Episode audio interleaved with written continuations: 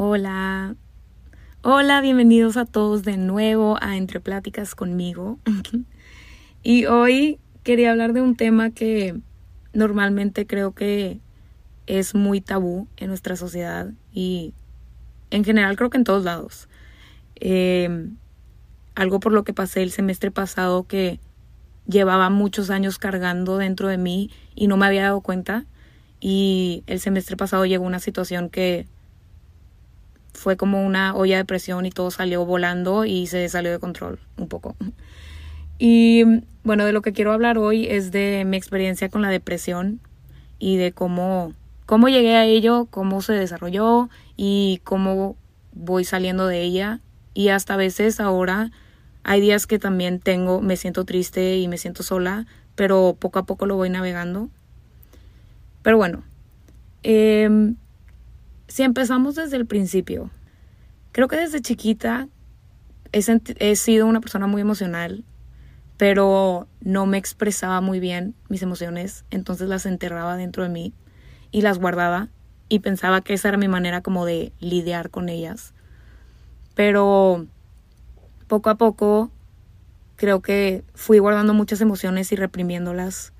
Y cuando estaba en prepa, empezando prepa creo, Em, pues obviamente empiezas a ir a reos y estás en, en, en, la adolescencia y las hormonas y bla, bla, bla, y muchas cosas pueden ser problemas familiares, eh, la sociedad, eh, estás empezando a crear relaciones de diferentes maneras y fue cuando yo me empecé a sentir muy sola.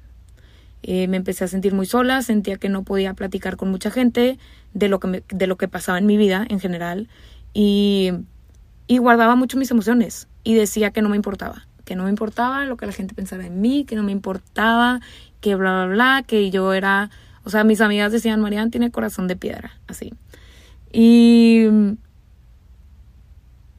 y poco a poco, en cuanto iba guardando mis emociones, creo que se volvió un hábito y poco a poco mientras que iba guardando mis emociones me iba sintiendo más y más y más sola.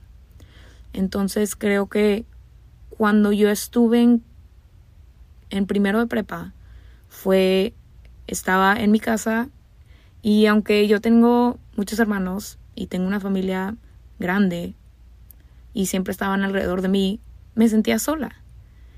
Y creo que fue en prepa la primera vez que pensé en hacerme daño a mí misma. Em, traté, traté de hacerme daño, traté de cortarme, pero me dolió. El, el, tratar de hacerme daño a mí misma físicamente me dolió. Creo que todavía no llegaba al punto de, de, de estar como... Todavía mi cuerpo yo creo que todavía mi, mi, soledad no llegaba al punto de hacer que físicamente mi cuerpo estuviera adormilado. Entonces me dolió y creo que eso, es una señal de tener que pedir ayuda. Desde que tienes un pensamiento que te quieres hacer daño, desde que te sientes sola. Pero como a mí me habían enseñado que la depresión era algo, un tema muy serio y se tenía que tomar con mucha seriedad y, y algo que le pasaba a gente que, que le pasaban cosas extremas en su vida, yo no pensaba que yo estaba deprimida, yo pensaba que yo no me merecía estar deprimida, o sea, yo no estaba en el lugar para estar deprimida. Y dentro de este tiempo, mi, mi abuelita estaba en mi vida y mi abuelita siempre ha sido muy unida con mi familia, mi familia extensa, mi familia grande, no solo mi, mi familia nuclear. Íbamos todos los miércoles a su casa a comer. Y me acuerdo que poco a poco ella creo que se empezó a dar cuenta porque siempre estaba al pendiente de todos y esto me lo dijo después, pero siempre estaba al pendiente de todos, de mis primos, de mis tíos, de cosas que pasaban en nuestras familias y nos ayudaba. Y creo que ella se empezó a dar cuenta de lo sola que yo me sentía en, ese momento y de lo tanto que necesitaba una persona que me ayudara, que estuviera ahí conmigo, que, que me sacara adelante. Y aunque nunca lo platiqué con ella en cuanto a que estaba deprimida, decirle, era como una telepatía natural que yo no le, yo no le necesitaba decir que, que, necesitaba ayuda y, y ella me ayudó sin que yo lo pidiera. Y estoy sumamente agradecida por eso, porque creo que ella me salvó la vida en ese momento. Pero estoy muy consciente que no mucha gente tiene eso. Y que si gente se, empieza a sentir así, eh, debe pedir ayuda. Y está bien pedir ayuda. Pero bueno, pasó que mi relación con mi abuela se empezó a fortalecer y a fortalecer. Y se volvió mi mejor amiga. Pasó de ser una persona que obviamente amaba y que era mi abuela y era parte de mi familia, a ser verdaderamente una amiga y mi alma gemela. Todo hacía con ella. Me iba a, de viaje con ella, me iba al cine con ella, todo hacía con ella. Me iba a fiestas y regresaba a dormir con ella. Todo era con ella. Y en ese momento creo que mi soledad se convirtió también en mucha falta de autoestima y de valor en mí mismo y de amor hacia mí. Y encontraba ese valor y ese amor dentro de ella. Y fue la manera en que pasé prepa. Entonces pasé prepa, eh, pasé carrera y en carrera me vengo a vivir a Estados Unidos. Entonces mi relación con ella pues se distanció un poco por, por el tema que yo estaba en Estados Unidos y ella en México, pero seguía hablando con ella y seguía teniendo esa, esa como apoyo emocional dentro de ella. Y claro que cuando me vine a Estados Unidos empecé a hacer muchos amigos aquí en Estados Unidos que eran de México y estaban estudiando conmigo y se volvieron mi familia.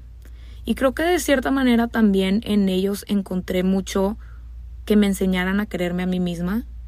Y estoy sumamente agradecida con ellos porque me enseñaron a, como ellos crecieron en otro lugar, que no era como el que yo crecí, me enseñaron a, eran personas libres, eran personas que estaban encontrando su lugar en la vida y que no, no estaban basando lo que hacían en los demás, sino en ellos mismos. Y fue increíble, fue increíble toparme con estas personas y se convirtieron en mi familia y estuvo increíble. Y son relaciones que voy a tener por el resto de mi vida y estoy agradecida. Pero la raíz del problema todavía yo no la solucionaba. Tenía a mi abuela, tenía a mis amigos, pero seguía dependiendo de ellos en muchos sentidos para quererme a mí misma. Entonces, y seguía enterrando mis emociones. Y entonces llegó hace un año, me acuerdo que ah, fui con mi mamá a visitar a mi hermano y me dijo que le detectaron a mi abuela cáncer. Tenía cáncer de páncreas. Y, y creo que desde ese momento fue una como esa fue una emoción que fue muy difícil de enterrar y que empezó a sacar poco a poco muchas emociones porque veía como como la persona que más en la que más me apoyaba en el mundo se iba a ir y y se me hacía muy difícil pensar eso, o sea, yo me, me, me decía como, ¿qué voy a hacer sin ella? O sea, verdaderamente, si ella me salvó la vida, cuando yo estaba en prepa y ahorita todavía la tenía y podía ir con ella cuando me sentía sola y cuando tenía estos pensamientos, ¿qué voy a hacer cuando ella no esté? ¿Qué voy a hacer? Entonces pasó el tiempo, mis amigos se regresan a México porque estaban estudiando aquí, se gradúan y cada quien sigue con sus vidas después de carrera. Y, y en septiembre me vengo a vivir sola y en septiembre fallece mi abuelita. Y me acuerdo que fue, fue muy difícil, fue una emoción que me abrumó, fue una emoción que yo no estaba preparada a sentir. Yo había perdido a mi abuelito hace muchos años, pero creo que nunca había perdido a alguien tan cercano a mí, con una relación tan cercana. Era a mí, mi abuela fue uno de los grandes amores de mi vida.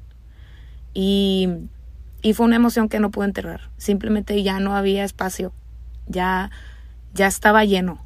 Y yo creo que tres semanas después, o sea, poco a poco desde que ella se fue, empezaron estos pensamientos más y más y me empecé a sentir más sola y yo me tenía que regresar a Chicago. Entonces estaba viviendo sola, estaba pasando por un duelo emocional, eh, por una pérdida y estaba en un aislamiento social porque todavía no estaba muy establecida acá en Chicago en el sentido de con mis nuevas amistades no tenía tanta confianza todavía y y me sentía muy sola, muy, muy sola. Que llegó un punto que pensé, si me voy a sentir así de sola toda mi vida, si esto es una soledad que voy a tener toda mi vida, no la quiero. No la quiero y no quiero vivir.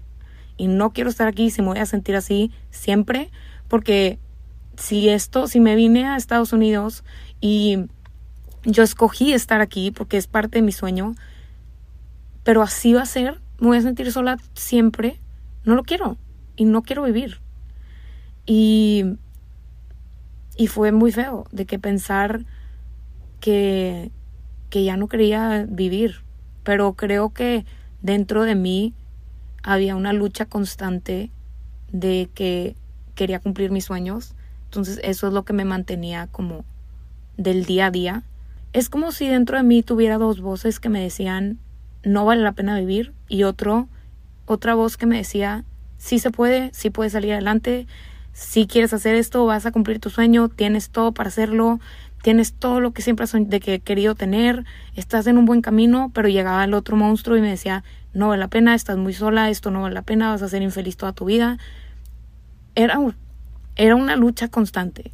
Entonces llegó un punto que creo que, que ganó el monstruo. Y por un segundo pensé, sí, ya, ya no quiero, ya no quiero, ya no quiero estar aquí. Y me acuerdo que le hablé a una amiga.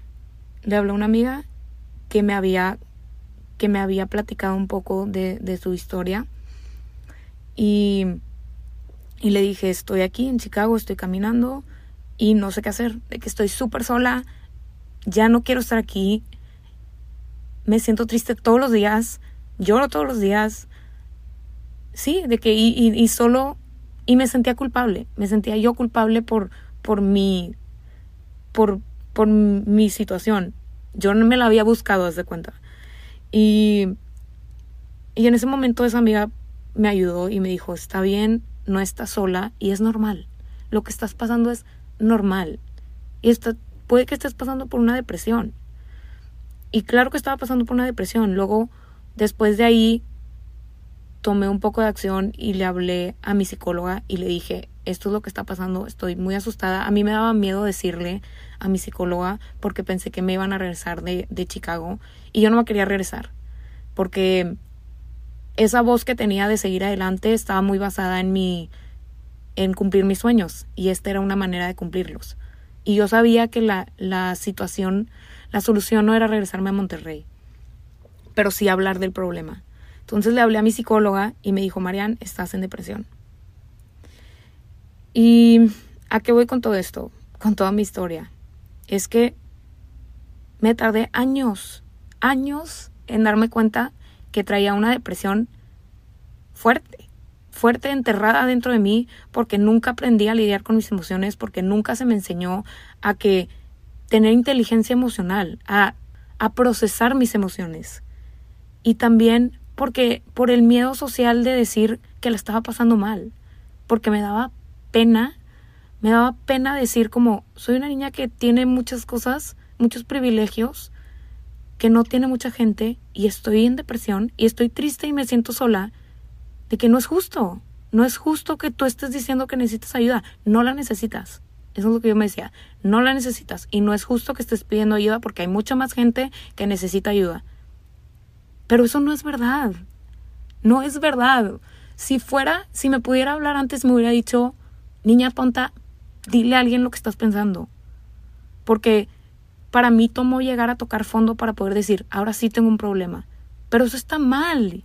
Eso está mal y es por el estigma social y por la vergüenza social de decir que eres una niña depresiva y que va a haber, que vas a ser rechazada y porque nadie quiere hablar de este tema pero nunca sabes lo que las personas están pasando alrededor de ti, porque probablemente las personas que están a tu alrededor y tus amigas pueden estar pasando por lo mismo, porque es muy normal. Hablando con mi psicóloga me dijo, si sabías que una de cada tres personas pasan por un momento de depresión en su vida, o sea, de tu grupo de amigas. Si tienes un grupo de amigas que es más grande de seis, ya hay una más que está pasando por lo mismo que tú. Lo que tienes que hacer es abrirte y hablar de este tema. Y esto como sociedad es crear conciencia de que son temas que se tienen que hablar, son temas que tenemos que abrir la puerta para que la gente se sienta cómoda hablando de estos temas, que no se sienta juzgada y que pueda tener el valor de decir necesito ayuda y no estoy loca. Y no es por loca y no, es, es normal. Una depresión es como, es tan común como una gripa. Una gripa que tú no tratas, que no le das medicamento, se vuelve, se puede volver hasta una neumonía y una neumonía te puede matar. Bueno, eso, la depresión es una enfermedad y si no la tratas puede llegar a causarte la muerte. Pero como tú no lo ves, como no tienes síntomas tangibles que tú puedes decir, ay, me siento mal en el sentido de me duele la cabeza o, o simplemente porque no está aceptado socialmente, la gente no pide ayuda. Entonces yo estoy aquí para crear conciencia con tus amigos, con tu familia, con tu hermana, con tu tío, con, con el que quieras, con el que tengas a tu alrededor. Pide ayuda. Si te sientes solo, si te sientes abrumado con tus emociones, pide ayuda. El psicólogo es una herramienta increíble que se tiene hoy en día, que es mucho más aceptada, pero sé que no mucha gente tiene la fuente o los medios para ir al psicólogo, pero con tus amigos. Y del otro lado de la moneda, si eres una persona que no ha pasado por esto y alguien se acerca a ti, no la hagas sentir como una extraña. Y sé que a veces es, es difícil, no hay manera correcta de reaccionar, pero con que solo la escuchas y la hagas sentir querida en ese momento y la hagas sentir no juzgada, sino abierta a, que pueda expresar sus emociones, porque muchas gentes, muchas veces es nada más de, de verbalizarlo para poder sacarlo. Entonces hay que abrir la puerta a este diálogo de que la gente pueda expresar por lo que está pasando sin miedo a que no le vayan a creer, porque es algo que a mí me pasó. No, yo pensé que no me iban a creer. Eh, sin miedo a que, a sentir, a compararnos, a comparar nuestro sufrimiento con los demás, porque eso nada más te va a hundir más. Entonces, si eres una persona que se siente sola, que se siente como si no hay salida, sí hay, sí hay, sí hay remedio y no es algo que se cura de la noche a la mañana, pero el primer paso es pedir ayuda. Y estoy aquí para decir que es, que es normal. Y que si te sientes sola y que te sientes extraña porque piensas que, que no eres merecedora y que no, que nadie te va a creer, yo te creo. Yo te creo. Yo sé que, que es pasar por eso y, y quiero que sepas que hay alguien más que no eres, que no estás loca o no estás loco, que es normal y que el pedir ayuda te va a llevar muy lejos. Es solo de que la quieras. Entonces, hay que quitar ese estigma o ese peso de vergüenza que damos a las enfermedades mentales, como la depresión, porque son muy comunes y están en nuestro alrededor. Y el que las ignoremos y el que actuemos como si nada está pasando y como si estuviera bien, no las va a solucionar. Entonces, muchas gracias por escucharme. Espero que esto le ayude a alguien a saber que no está solo, a crear conciencia y espero que este episodio le ayude a la gente a abrirse, a platicar de lo que está pasando en sus vidas y de pedir ayuda si la necesita.